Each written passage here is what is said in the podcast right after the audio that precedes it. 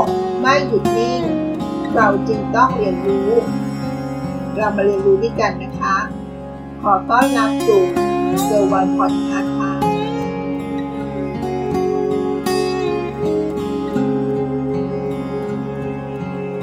ใครๆก็รู้จักหนังยางใช่ไหมคะ แล้วหนังยางเอาไปทำอะไรได้บ้าง ก็มีหลายคำตอบนะคะที่เราสามารถเอาหนังยางไปใช้ได้ นอกจากการมัดถุง การมัดผม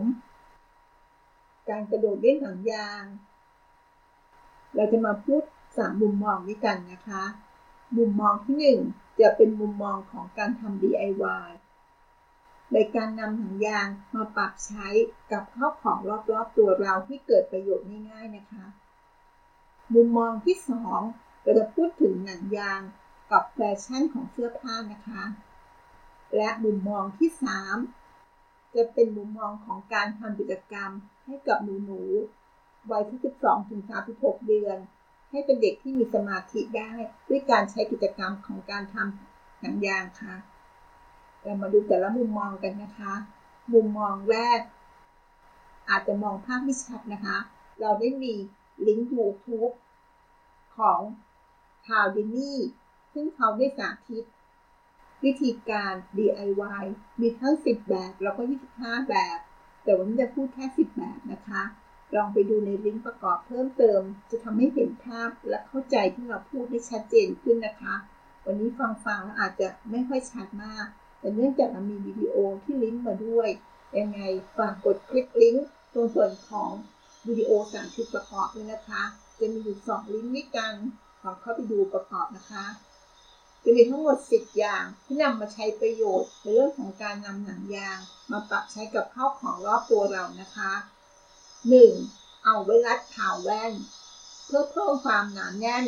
เวลาเราใส่นะคะ จะได้ไม่หลุดออกจากที่คล้องถูกเราได้ง่าย ๆ 2. เอาไว้รัดกับช้อน หรือตะหลิวตอนทำอาหารนะคะ ประมาณสักครึ่งหนึ่งของตะหลิวเพื่อสำหรับการเกี่ยวกับ กับกระทะได้ได้ไม่หลุดร่วงออกจากกระทะได้ง่าย ๆนะคะ 3. เอาไว้รัดฝาขวด หรือฝากระป๋อง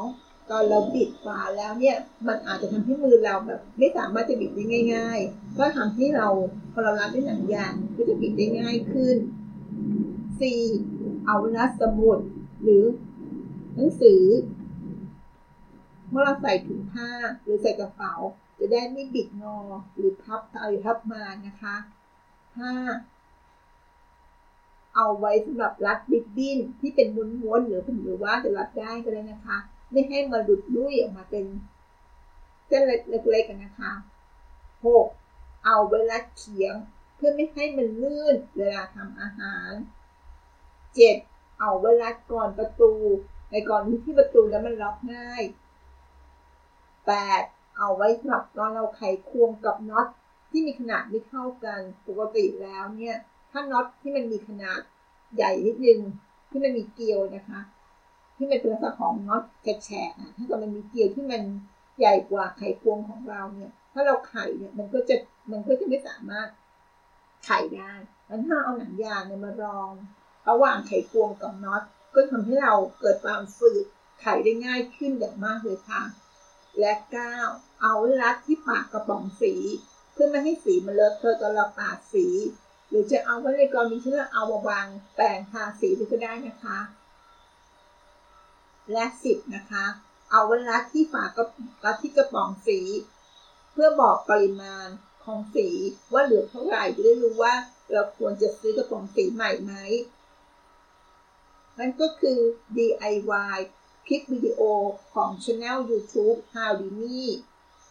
ที่พูดไปนี่อาจจะมองภาพไม่ชัดนะคะ ลองเข้าไปเปิดคลิปวิดีโอของ How d i n y ดูนะคะ จะมีทั้งแบบ 25 แบบ แล้วก็แบบ 10 แบบ ที่เราเอามาพูดถึงในวันนี้เนี่ยจะเป็นแบบ 10 แบบนะคะ เรามาดูมุมมองที่ 2 หนังยางกับการใช้เป็นแฟชั่นของเรานะคะ เป็นเสื้อผ้าแฟชั่น เราก็เคยบอกไว้แล้วว่าในปี 90 เนี่ย เด็กก็จะให้การคุ้นเคยการโดดหนังยาง ก็คือการที่เราเก็บยางสะสมเอาไว้ปริมาณหนึ่งแล้วก็นำมาร้อยเป็นเส้น แบบนี้ก็ถือเป็นการรีไซเคิลแบบหนึ่งนะคะ แต่ตอนนี้เราสามารถนำหนังยางมารีไซเคิลในรูปของเสื้อผ้าแฟชั่นได้เช่นกันนะคะ เรามาดูไอเดียนี้เป็นไอเดียที่เก๋ไก๋ในประเทศญี่ปุ่นนะคะ เป็นแนวคิดของเลซากาโมโตะดีไซเนอร์สาว เขาได้หยิบเอาหนังยางรัดแกงธรรมดาธรรมดานะคะ ที่มีสีสันสดใส มาสร้างสรรค์เสื้อผ้าในคอลเลคชันสายแฟชั่น ซึ่งเป็นส่วนหนึ่งของงาน ที่มหาวิทยาลัยทามะอาร์ตในกรุงโตเกียวนะคะ ในงานนี้เขาจุดประสงค์เพื่อนำเสนอการใช้งานที่เรียบง่ายในชีวิตประจำวัน ที่มักจะถูกมองข้ามก็คือหนังยางนั่นเอง เพราะหนังยางนั้นมีสมรรถที่ดี ซึ่งมันสามารถเอามาออกแบบที่ร่วมสมัยได้ ผลลัพธ์ที่ออกมาก็สวยงาม และก็มีดีไซน์เฉพาะตัวนะคะ เป็นการดึงเอาสมบัติพิเศษของยางที่ถือว่าเป็นเส้นใยธรรมชาติ รูปแบบหนึ่งที่มีความเหนียว มีความยืดหยุ่นได้ดี มาผสานกับเทคนิคของการถัก knitting ไหมพรมเพื่อเสริมความแข็งแรงด้านการถักหลายๆ เส้นเข้าด้วยกัน ในคอลเลคชันนี้ ก็ได้ออกมาเป็นชุดเดรสแจ็คเก็ตซึ่งยางตรงนี้ก็ให้สัมผัสที่นุ่ม และก็สามารถยืดได้นะคะ ตามสรีระหรือตามสภาพร่างกายของผู้สวมใส่ไม่ว่าจะเป็นสาวไซส์เล็ก สาวไซส์กลาง สาวไซส์ใหญ่เสื้อผ้า คอลเลคชันนี้ก็สามารถใส่ได้สบายๆเลยค่ะ อันนี้ก็เป็นไอเดียในการนำของใกล้ตัว ก็คือหนังยางมัดถุงแกง หนังยางมัดผมนะคะ มาต่อยอดเป็นผลงานศิลปะ สุดสร้างสรรค์จริง ๆนะคะ แถมยังรักโลกของเราด้วย เพราะเป็นการหยิบของเหลือใช้มาทำประโยชน์ได้อีกต่อหนึ่งค่ะ อันนี้คือมุมมองที่สองนะคะ การนำหนังยาง มาร่วมสมัยกับการออกแบบเสื้อแฟชั่นนะคะ มาดูมุมมองที่ 3 กิจกรรมทำหนังยาง เพื่อช่วยให้เด็กวัย 12 ถึง 36 เดือน เป็นเด็กที่มีสมาธิ เด็กน้อยๆ หรือลูกน้อยๆ ของแต่ละครอบครัว อายุระหว่าง 12 ถึง 36 เดือน เป็นช่วงวัยที่สมอง และร่างกายกำลังพัฒนาสู่การเรียนรู้ ดังนั้นการเตรียมความพร้อมในด้านการใช้กล้ามเนื้อมัดเล็ก การใช้สายตา การเข้าสังคม ก็จะเป็นก้าวแรกของหนูน้อยวัยนี้นะคะ เพื่อช่วยให้มีพัฒนาการที่ดีในด้านอื่นๆตามมานะคะ เรามาดูกิจกรรม การทำหนังยาง ที่จะช่วยให้เด็กๆเกิดความคิดสร้างสรรค์ มาดูกิจกรรมที่หนึ่งกันนะคะ หนังยางตัก กิจกรรมหนังยางตักนี้เป็นกิจกรรมที่ง่ายมากนะคะ อุปกรณ์ก็คือมีแค่กระมังเตรียมน้ำเอาไว้ใส่น้ำในกระมังนะคะ แล้วก็นำหนังยางแต่ละสีเนี่ยเอาไปลอยไว้หรือเอาไปวางไว้ในกระมังนั้นที่มีน้ำอยู่นะคะ หนังยางนั้นก็จะลอยน้ำเราก็จะให้เด็กใช้ตะเกียบ ใช้มือจับตะเกียบ ตัดหนังยางออกมาจากน้ำจะเป็นการใช้กล้ามเนื้อสังเกตดูนะคะว่า การให้เด็กเนี่ยใช้มือจับตะเกียบ เพื่อทำการตัดหนังยางออกมาจากน้ำเนี่ยจะเป็นการเสริมสร้างพัฒนาการการใช้กล้ามเนื้อมัดเล็ก แล้วก็เป็นการฝึกสมาธินะคะ ไม่ทำให้เขาเป็นเด็กสมาธิสั้น แล้วก็อีกอย่างหนึ่งเราสามารถให้เด็กหยิบหรือตัดหนังยางมาทีละเส้น แล้วก็อธิบายสีของหนังยางที่เด็กตัดขึ้นมาได้แต่ละครั้งเนี่ยนะคะ เป็นภาษาอังกฤษ เพื่อความจดจำและข้อทักษะทางภาษาอังกฤษไปในตัวด้วยนะคะ เรียกว่าได้สองทางนะคะได้พัฒนาการการใช้กล้ามเนื้อ การฝึกสมาธิ แล้วก็ยังเพิ่มทักษะด้านภาษาเข้าไปด้วยนะคะมาดูกิจกรรมที่สองกันนะคะ หนังยางยืดหยุ่นได้ หนังยางยืดหยุ่นได้เนี่ย อุปกรณ์ก็มีแค่ แกนกระดาษทิชชู่แข็งๆที่เราใช้เสร็จแล้วนะคะ แล้วก็เหลือทิชชู่เหลือกระดาษทิชชู่ที่เป็นด้านในนะคะ แข็งๆหรือจะใช้เป็นกระป๋องกระดาษก็ได้นะคะ แล้วก็เอาหนังยางสีต่างๆเนี่ยที่เราเตรียมมา แล้วก็ให้เด็กเนี่ยหยิบหนังยางใส่ลงไปในแกนที่เป็นทิชชู่ทีละเส้น พร้อมก็บอกให้เด็กเนี่ยว่าพร้อมให้เด็กบอกว่าหนังยางแต่ละเส้นที่เด็กใส่ไปแต่ละครั้งเนี่ย มันมีสีอะไร เด็กก็พัฒนาได้ของภาษาเลยนะคะว่า อ๋อ อันนี้คือสีอะไร แล้วเด็กก็ใช้วิธีการนำหนังยางแต่ละเส้นนั้นเนี่ยคล้องลงไปในแกนเทชชูแล้วก็ให้เด็กแบ่งเป็นแบ่งช่องไฟให้เป็นระยะระยะเท่ากัน ก็จะได้ทั้งภาษาได้ทางกล้ามเนื้อมัดเล็ก แล้วก็เรียนรู้การยืดหยุ่น การใช้สายตา การกะระยะ ก็ได้หลายกิจกรรมด้วยกันนะคะสำหรับกิจกรรมการใช้หนังยางยืดหยุ่นได้กับแกนกระดาษทิชชู่มาดูกิจกรรมที่ 3 นะคะ กิจกรรมที่ 3 จะเป็นการส่งเสริมศิลปะให้ลูกของเราผ่านกระดานหนังยาง กิจกรรมอันนี้จะช่วยให้เป็นการฝึกความคิดสร้างสรรค์นะคะ เป็นการวางแผน เป็นการแก้ปัญหา แล้วก็มีการกะระยะกะช่องไฟ การใช้กล้ามเนื้อมัดเล็ก การได้ออกแรง รู้จักความยืดหยุ่นของหนังยาง เรียนรู้และลงมือทำอย่างระมัดระวังนะคะสำหรับกิจกรรมอันนี้ ลักษณะอุปกรณ์ที่ใช้ก็คือให้มีกระดานหนึ่งแผ่นนะคะ แล้วก็ใช้ตะปูตอกในแผ่นกระดานนั้นนะ่ะก็เป็นช่องไฟมีผู้ใหญ่ทำนะคะ เสร็จแล้วก็ได้อุปกรณ์มาเป็นกระดานหนึ่งแผ่น แล้วก็มีตะปูที่ตอกเอาไว้เนี่ยวางแนว อาจจะมีสักประมาณสัก เจ็ดแปดตัวก็ได้นะคะ แล้วก็วางแนวในในกระดานนั้น ให้มีช่องไฟห่างพอสมควร เพื่อให้เด็กเนี่ยหยิบ หนังยางแต่ละเส้น แล้วก็คล้องไปในในตะปูที่เราตอกเอาไว้นะคะ แต่ละแต่ละช่วงแต่ละช่วง พอเราให้เด็กฝึกเนี่ย เด็กก็จะได้สีของมันเรียนรู้เรื่องภาษาของสี เรื่องของภาษา เรื่องของการใช้กล้ามเนื้อมัดเล็ก การวางแผนเมื่อเราจะคล้องหนังยางในแต่ละคู่ยังไง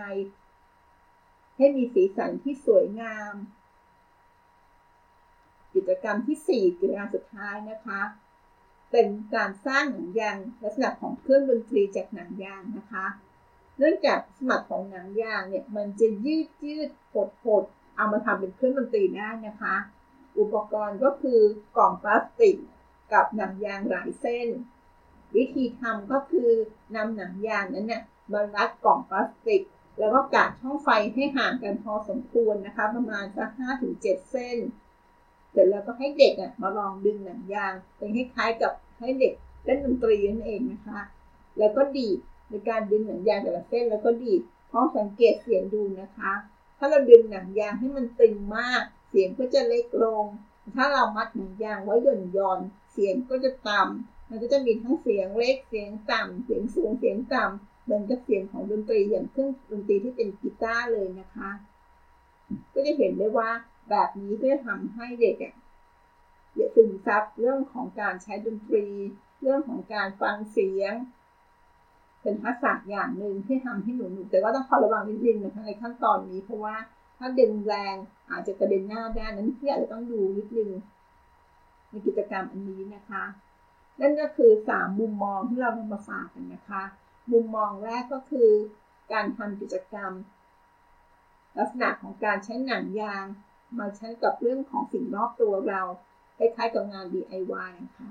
อันที่สองจะเป็นมุมมองของการใช้หนังยาง กับแฟชั่นเสื้อผ้า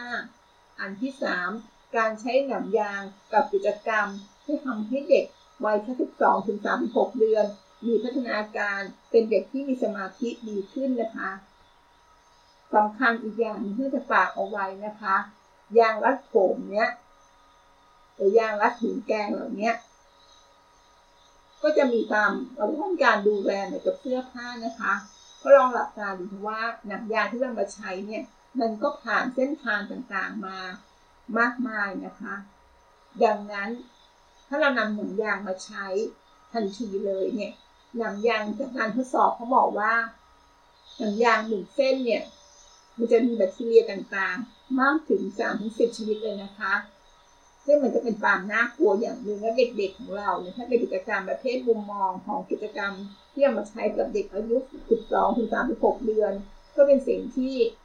ค่อนข้างต้องระวังเยอะเลยนะคะดังนั้นหนังยางที่ให้เด็กเล่นเนี่ยก็ต้องผ่านการล้างความสะอาดก่อนไม่ฉะนั้นมันจะมีแบคทีเรีย ที่ถูกสะสมเอาไว้ก่อนหน้านี้ เข้ามาสู่ร่างกายและผิวหนังของเด็กได้ ดังนั้นเราก็จัดการง่ายๆโดยการเคลียร์แบคทีเรียง่าย ๆ เลยนะคะด้วยการเอาความสะอาดหนังยางที่เอามาใช้เนี่ยทุกวัน วิธีการก็ง่ายมาก แค่เราใช้เสร็จแล้วทุกครั้งเนี่ยก็เอามาซักด้วยน้ำสบู่อ่อนๆแล้วก็ตากให้แห้งทุกครั้งก่อนนำไปใช้ใหม่ แค่นี้ก็หมดปัญหาเรื่องของแบคทีเรียสะสมในหนังยางนั้นนะคะ หวังว่าเนื้อหาที่มาฝากในวันนี้ น่าจะได้ประโยชน์บ้างนะคะ เพราะว่าเป็นกิจกรรมของหนังยาง ซึ่งเราก็จะมีและพบเห็นกันอยู่เป็นประจำอยู่แล้วใครๆก็มีหนังยางอยู่นะคะที่บ้านนั้นลองเอาหนังยางมาลองปรับใช้ให้เกิดประโยชน์มากขึ้น ขอบคุณที่รับฟัง สวัสดีค่ะ